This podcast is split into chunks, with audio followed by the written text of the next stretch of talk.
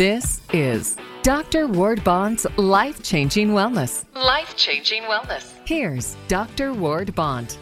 I'm Dr. Ward Bond, and I welcome you to Life Changing Wellness episode number 125. This week's episode is brought to you by Baleaf Sports Activewear. Bayleaf Sports gives you today's new technology, such as compression, improved airflow, and lightweight materials in all of its products. High quality at affordable prices, and use my code Dr. Bond and receive 15% off anytime you order from Baleaf Sports. Go to baleaf.com. That's B A L E A F.com. Now, before we begin, please head over to iTunes after the interview with my guest today. Rate and review the show for me, and I thank you ahead of time for making our show great. And I encourage you to look up my show page on radiomd.com slash Dr. Bond.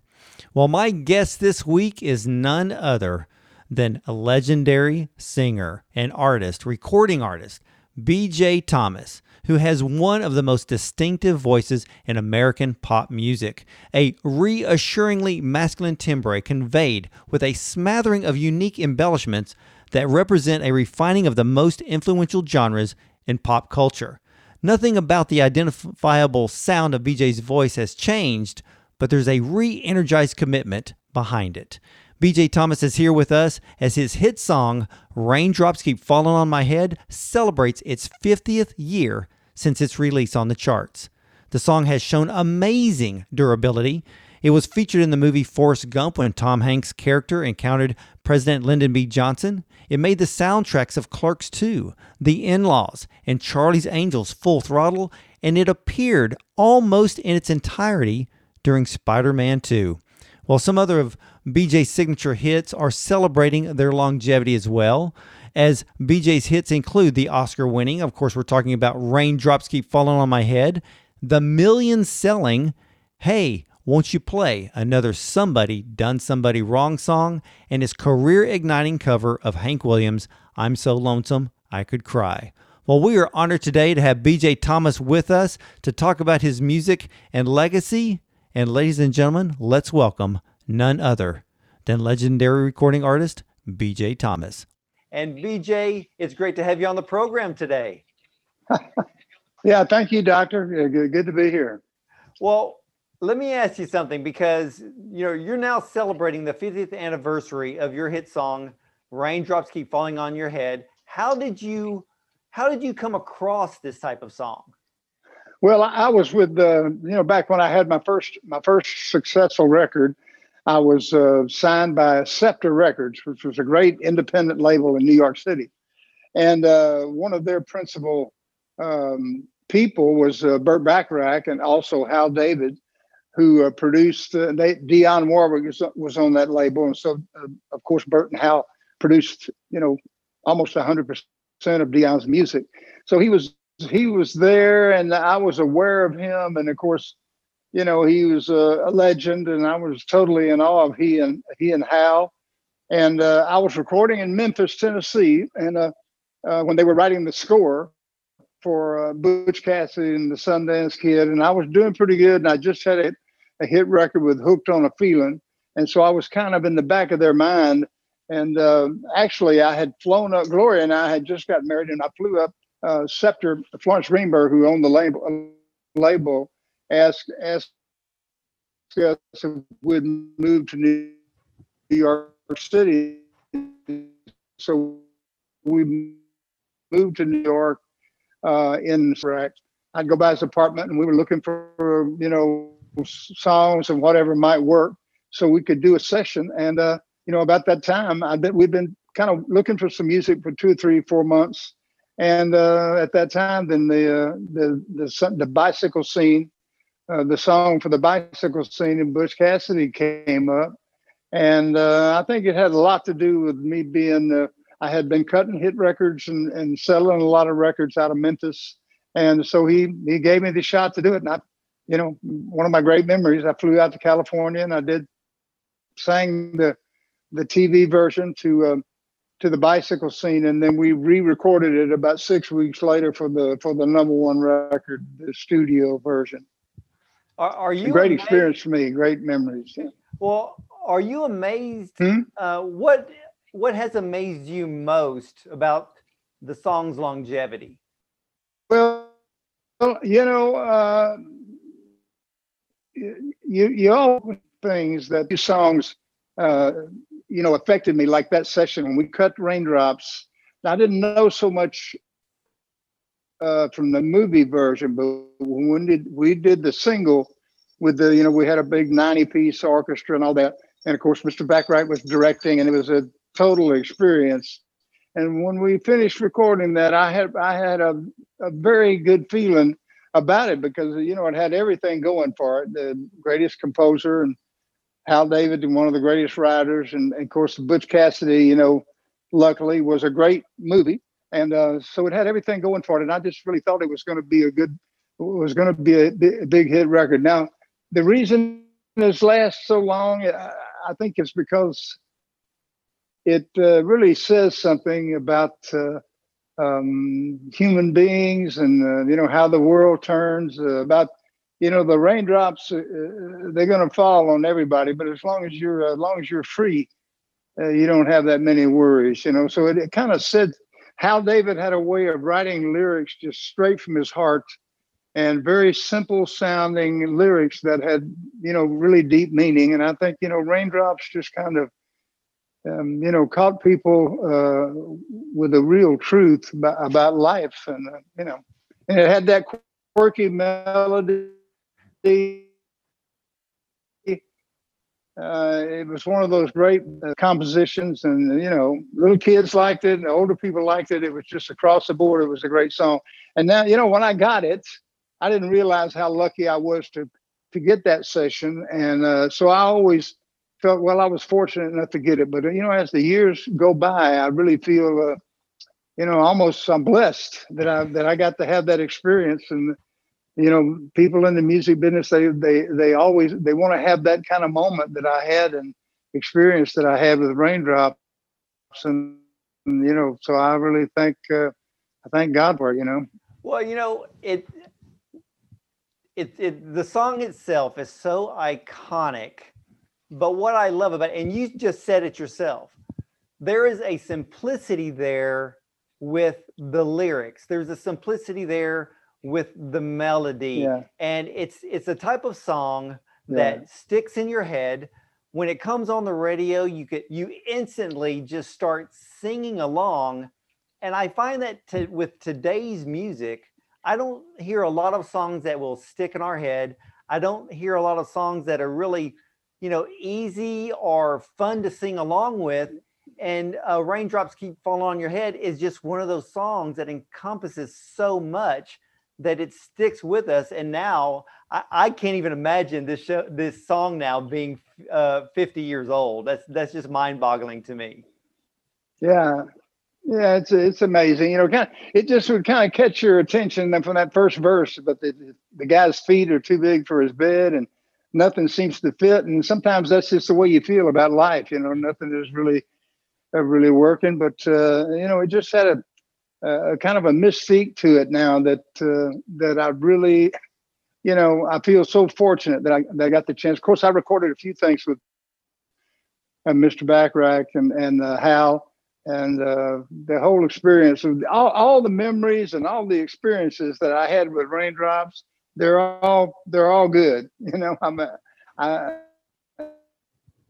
I think about them quite often. Just how how great that was, and how fortunate I was, and how successful it was, and just everything worked out well. You know. Well, was, was this the song that put you on the map, or were you already rising up? That well, you were already well known when "Hooked on a Feeling" came out, correct?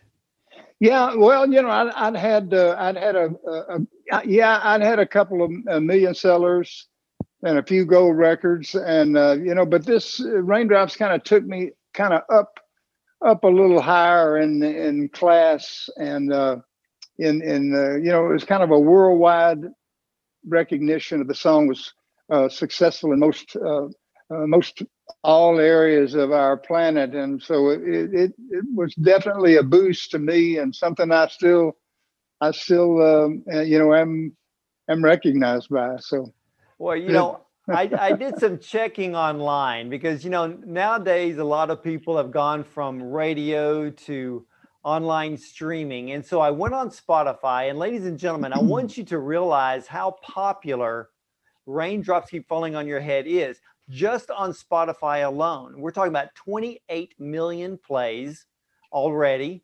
Uh, I mean, think about if it was 28 million plays or if that was 28 million records sold. What what would that be, BJ? 28 platinum records technically is what that would actually. Yeah, something to? like something like that. I and think I, I, think uh-huh. actually Raindrops is a is a diamond record, although I haven't yet to be uh, uh, get my uh, certification from the RIAA about it, but I do think it's a diamond record. I think it's well over 10 million copies, and uh, just uh, gosh, one of those phenomenal things. And you know, I, I, appreciate it. You know, well, you know, not only has Raindrops been played on Spotify 28 million times, I also looked up that Hooked on a Feeling has over 9 million plays and then even and which one of my favorite songs of yours actually happens to be hey you know, won't you play another somebody done somebody wrong song? Play. And that has over 3 million plays. And I love that song. Ah, beautiful. Yeah, that's a song that was written by Chips Moman, uh, who produced a lot of my records. He's the guy that produced the uh, the Elvis comeback things, uh, Suspicious Minds, and all that. And uh, I wrote it with Larry Butler, who was Larry was the guy that did all the Kenny Rogers things. So a couple of great writers came together, and that was the only other time that I that I recorded something that I was totally positive, you know, positive it was going to be it was going to be a great record. Uh, that was the two times, raindrops and uh, somebody done somebody wrong. So a great song. Of course, I still do it every time I uh, perform. I have a have a show or a performance, and uh, you know, very lucky. You know, during the um, you know the early 70s i mean there's a lot of iconic artists and you're i mean literally you're right there in the middle of them all of course you know we all know elvis you know there was tom jones neil diamond and the list goes on and you know at the beginning of your career was it were people having a hard time trying to figure out what genre your music was being placed in well, I think they, they kind of still are. But I, first of all, I want to say I'm definitely not comparing myself to Elvis or Tom Jones or any of that. I mean, I was uh, I was competitive in my career, and uh, uh, you know, I was very fortunate to be involved. And I think what is the greatest uh, couple of decades of, of, of all time, the '60s and '70s uh, American music. So uh, you know, I was kind of I wasn't on top, but I was kind of in the middle there somewhere, you know, which is which was which was fine with me. Uh, but I'm sorry, I forgot your question now. Well, well, you know, you you were. You know, sorry. you know, during the, the early to the mid '70s, I mean, you were you were up there with, you know, like I said, oh, the you know, John Elvis and Tom Jones and Neil Diamond, yeah. all of those. I was, I, you know, I never was. I was a product. Of, I was a product of top 40 radio and uh, top 40 radio played all the genres they you know it was it was pop music popular music whatever was popular they played it on top 40 and so i was kind of a product of that when i first got into a band when i was 15 we would just get the songs off the top 40 chart and that's what we did in our performances and so i was always used to just doing the song that i liked and that I, you know, that I could relate to and connect with, and not necessarily. I never really paid any attention to to genre or anything. And uh, you know, I think I think I'm a little bit of a lot of genres. I'm a little bit uh, country. I'm a little bit pop and rock and roll, and I'm a little bit gospel. And so I was lucky in that respect that I I kind of liked some of the, all of that music, and so uh, that's just where where I don't I don't know if I can be nailed down to one genre, but probably uh, if I had to, it be it would be more country now because that pop music thing yeah. that I was uh, that I had is kind of gone. You know, it's kind of, it's not really even there anymore, like you said.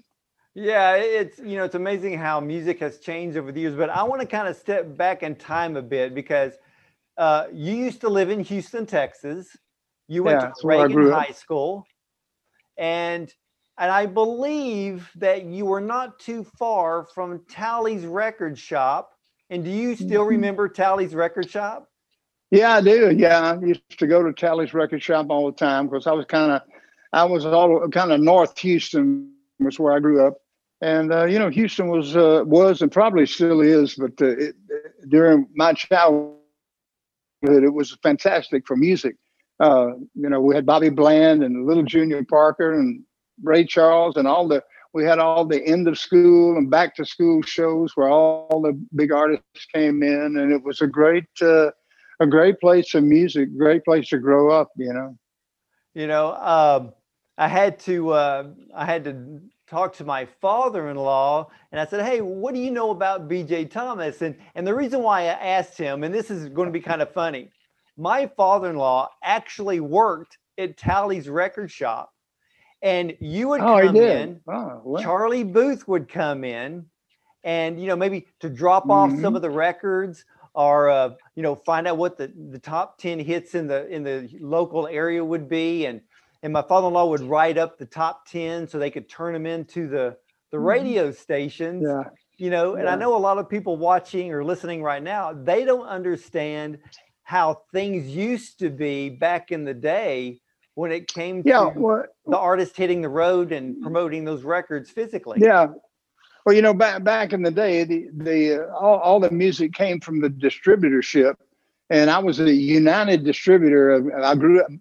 One of my childhood buddies was Steve Tyrell, and that's where we spent a lot of time with Steve Poncio at the uh, at the at the record distributorship where the radio stations came in and got their records there and so we were we were there always there kind of promoting our our records and yeah it worked a little different back then it was much uh, i think it was a much wider and more diverse uh, uh, playlist. Uh, now the, the the playlist is is limited more but you know music that's the one thing about music it's always changing. It's it's always evolving into another another thing. So it's what's very interesting. You know, I, I really miss the days of what you had brought up true top 40 radio, where you would get this mixture of music and now it's all separated into different classes and different genres. I really liked it mixed together because as a yeah. listener, you're able to grab a little bit of pop, some rock and roll, a little bit of country, yeah. maybe some blues. And uh, yeah, I wish we oh, absolutely. Sometimes you'd have symphony music, and you know, it was it was whatever was whatever was popular was on that station and it was it was great you know so you know for a lot of people out there and bj um, when you look back you know taking records to the radio stations and and trying to get them to play them on the air because you you were you made a name for yourself just in the local houston area and then you made it big yeah, yeah. I, mean, I used to go by the stations personally and take my records, and uh, you know, with the Joe Ford at, at K News and Bob White at KILT, and that's what I did with uh, my first hit. Uh, I went in to see Bob White, and I said, you know, this is it. So he then they would play my play our record. I was with a band called the Tramps, and yeah. uh, they would they would play our records for a week or two, even if they weren't, you know, all that great.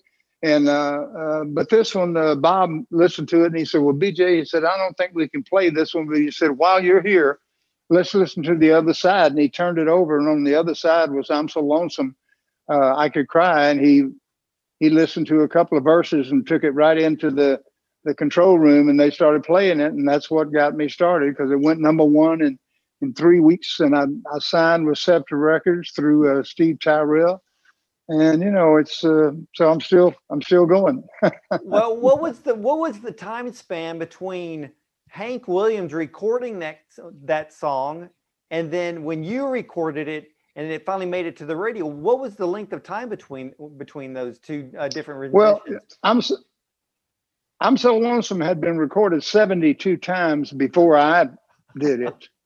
And i just you know we were cutting our first uh, album uh, me and the Tramps, uh, um, and uh, you know, I just cut it from my dad. You know, my dad loved country music, and I said, "Hey, we got to do something country on this, on this, uh, on this album." And I had been singing the song at our dances for a few months. We saw it in a movie uh, about Hank Williams, and uh, it had been cut, you know, almost a hundred times. And I don't know, it was the arrangement or something uh, it just caught on and uh, you know kind of was uh, uh, you know very successful in the middle of a you know a lot of other stuff going on. You know? Well, when you are looking when when you research songs or you're looking for songs, what stands out to you that maybe uh maybe it touches your heart, maybe something clicks into your mind that says, "Hey, that's the one I I want to record." So what is that yeah. process that you go through? Well, I have to, and you know, right up front, I'm going to say I was very uh, fortunate in my career to work with some of the great songwriters and composers of my time, Barry Mann and Cynthia Weil and Mark James, and of course Burt and Hal. But uh, uh, you know, I, I always felt like I needed to connect with the song personally, and uh, the music has always been more about emotion to me than just hitting the notes or or whatever. And so if I if I could connect with something and it really meant something to, to me emotionally and personally, then that that was what I was interested in. So that that's how I look for them. And I I, I still I, am going to Muscle Shoals as soon as the you know we're out of this uh, virus uh, pandemic, and I'm going to record with Dan Penn and Billy Lawson, and we're we're already, you know, we're we're writing songs and we, we've got some good things, so we're looking forward to do that. Very emotional, kind of simple, meaningful songs. So that's what we look for. Well, you know, that's what I love because you know, to me, when an artist can truly sell a song, when they they believe in it, they feel it, and it comes through their voice. And as yeah. for someone like me who is a listener, you can tell when somebody truly believes in the song that they're singing and and i think that is something that uh, maybe we miss a little bit in today's uh, music yeah you kind of uh, and i think you know of course back in that day we uh, we all recorded with live bands and i think people uh I, am it's, it's not i can't explain it but i think people identify with music that uh, or they feel the music more when it's uh, when it's live people doing it. Of course, they're making incredible music now, just technically, and uh, you know, I'm not uh, I'm not knocking that, but uh, I think you're exactly right. I think people can feel feel it when you really mean it. You know. Oh, absolutely. Well, let me ask you one last question here. what advice do you have to today's upcoming artists and songwriters? Uh, what what should they be doing right now? Well, I think they just, uh, you know, the people who pursue this kind of kind of thing in music, they have a burning desire to do it, and they and they won't have peace of mind or any kind of real happiness unless they get this out, whatever whatever this thing is about uh, getting this music out and these feelings. And I think one of the most important things, which I was lucky enough to have myself, is a uh, if you're just starting out, get get with some other musicians and get in a band and and get get used to holding your end up, whether you're the bass player or the lead singer or whatever. You get that you get that involvement, and it all adds to to how you're going to express express your music. And uh, you know, if you can if you can uh, pay attention to writing your own material, that's that's a real plus too. And so you just get in there and follow your heart. You know. I love that. And and ladies and gentlemen, there's something I want you to realize, and you know that anytime that I that I have the opportunity to interview a recording artist such as legendary uh, BJ Thomas, I know that we live in a modern technology technical age where people can hear songs and live stream. But here's something that I want you to do, especially this is 2020, uh, you know, the year of the pandemic. We're going to remember this this year forever. But there's something I want you to realize. And a lot of artists today did not uh, they were not able to tour. Um, and you know, BJ, I know that uh, you probably didn't get the tour at all this year, correct? No, I'm not. I'm not really going to tour. Uh, and you know, I'm kind of in that age group where I've got to really be cautious and, and protect myself. So I'm really not going to uh, tour until until I get the vaccination, until I know that I'm safe, and then I'm then that's when I want to get get back to it. I, I hope it's soon. It's been the it's it, it hasn't been easy to, to be at home. Of course, Gloria and I, we've been married for a long time, uh, and uh, it's been nice to be with her. Well, good. And and again, ladies and gentlemen, here's what I want you to do. I, I don't give you go online or, or go to a, a, record store. I know there's a few record shops still available. I know here in Houston we have some great independents still there. But here's what I want you to do. Because yeah. with artists like BJ Thomas and so many others out there who um, been continue to record, some of them have not been able to tour this year because of the pandemic. I want you to go out and especially with BJ Thomas's uh, raindrops keep falling on your head, go buy the record. And when I say buy it, I mean pull out your wallet and buy the record because BJ Thomas, think about the road crews, the, the musicians, the guitar players, the drummers, all of the people. It takes so many people to come together to create tours to travel around the country. So yeah. people like me and you can true. go see people like BJ Thomas. We want to continue to support the musicians, the artists, the music industry. So again, go out, buy the records. Don't just download them for free. Stop doing that. Buy the records. That's how people make a living because it's not just BJ up there at the microphone and that's who you see. There are so many more people behind him that make it all happen. And that even includes the songwriters and the recording studios as well. And BJ Thomas, thank you so much for being on the show today. Absolutely. Any yeah. any last words you would like to leave with us? Well, I would just would thank you for involving me here and supporting me here, Doctor. And uh, you know all the people who are going to see this, and and and uh, the the few that might go out and buy the record. I appreciate you. Uh, I appreciate all the things you've given me over all these years, and uh, I, I, hope to see everybody as soon as I can. You know? Uh, amen to that. And many blessings to you, BJ, and your wife, Gloria. And uh, we're going to be all we're going to be waiting and looking for you in 2021. And uh, I can't wait that when you come through Houston, Texas, I'm going to be there cheering you on. Okay, well, I look forward to that, man. Thank you. Thank you so much. Remember to catch every episode of Life Changing Wellness. Just hit subscribe on iTunes or on my show page at radiomd.com slash Dr. Bond. And if I can ask you a favor, please take 30 seconds and rate the show on iTunes. I want to thank you for doing that for me as we want to bring you the best show possible. Just look up Dr. Bond's Life Changing Wellness on any streaming service, and you can learn more about me at drwardbond.com.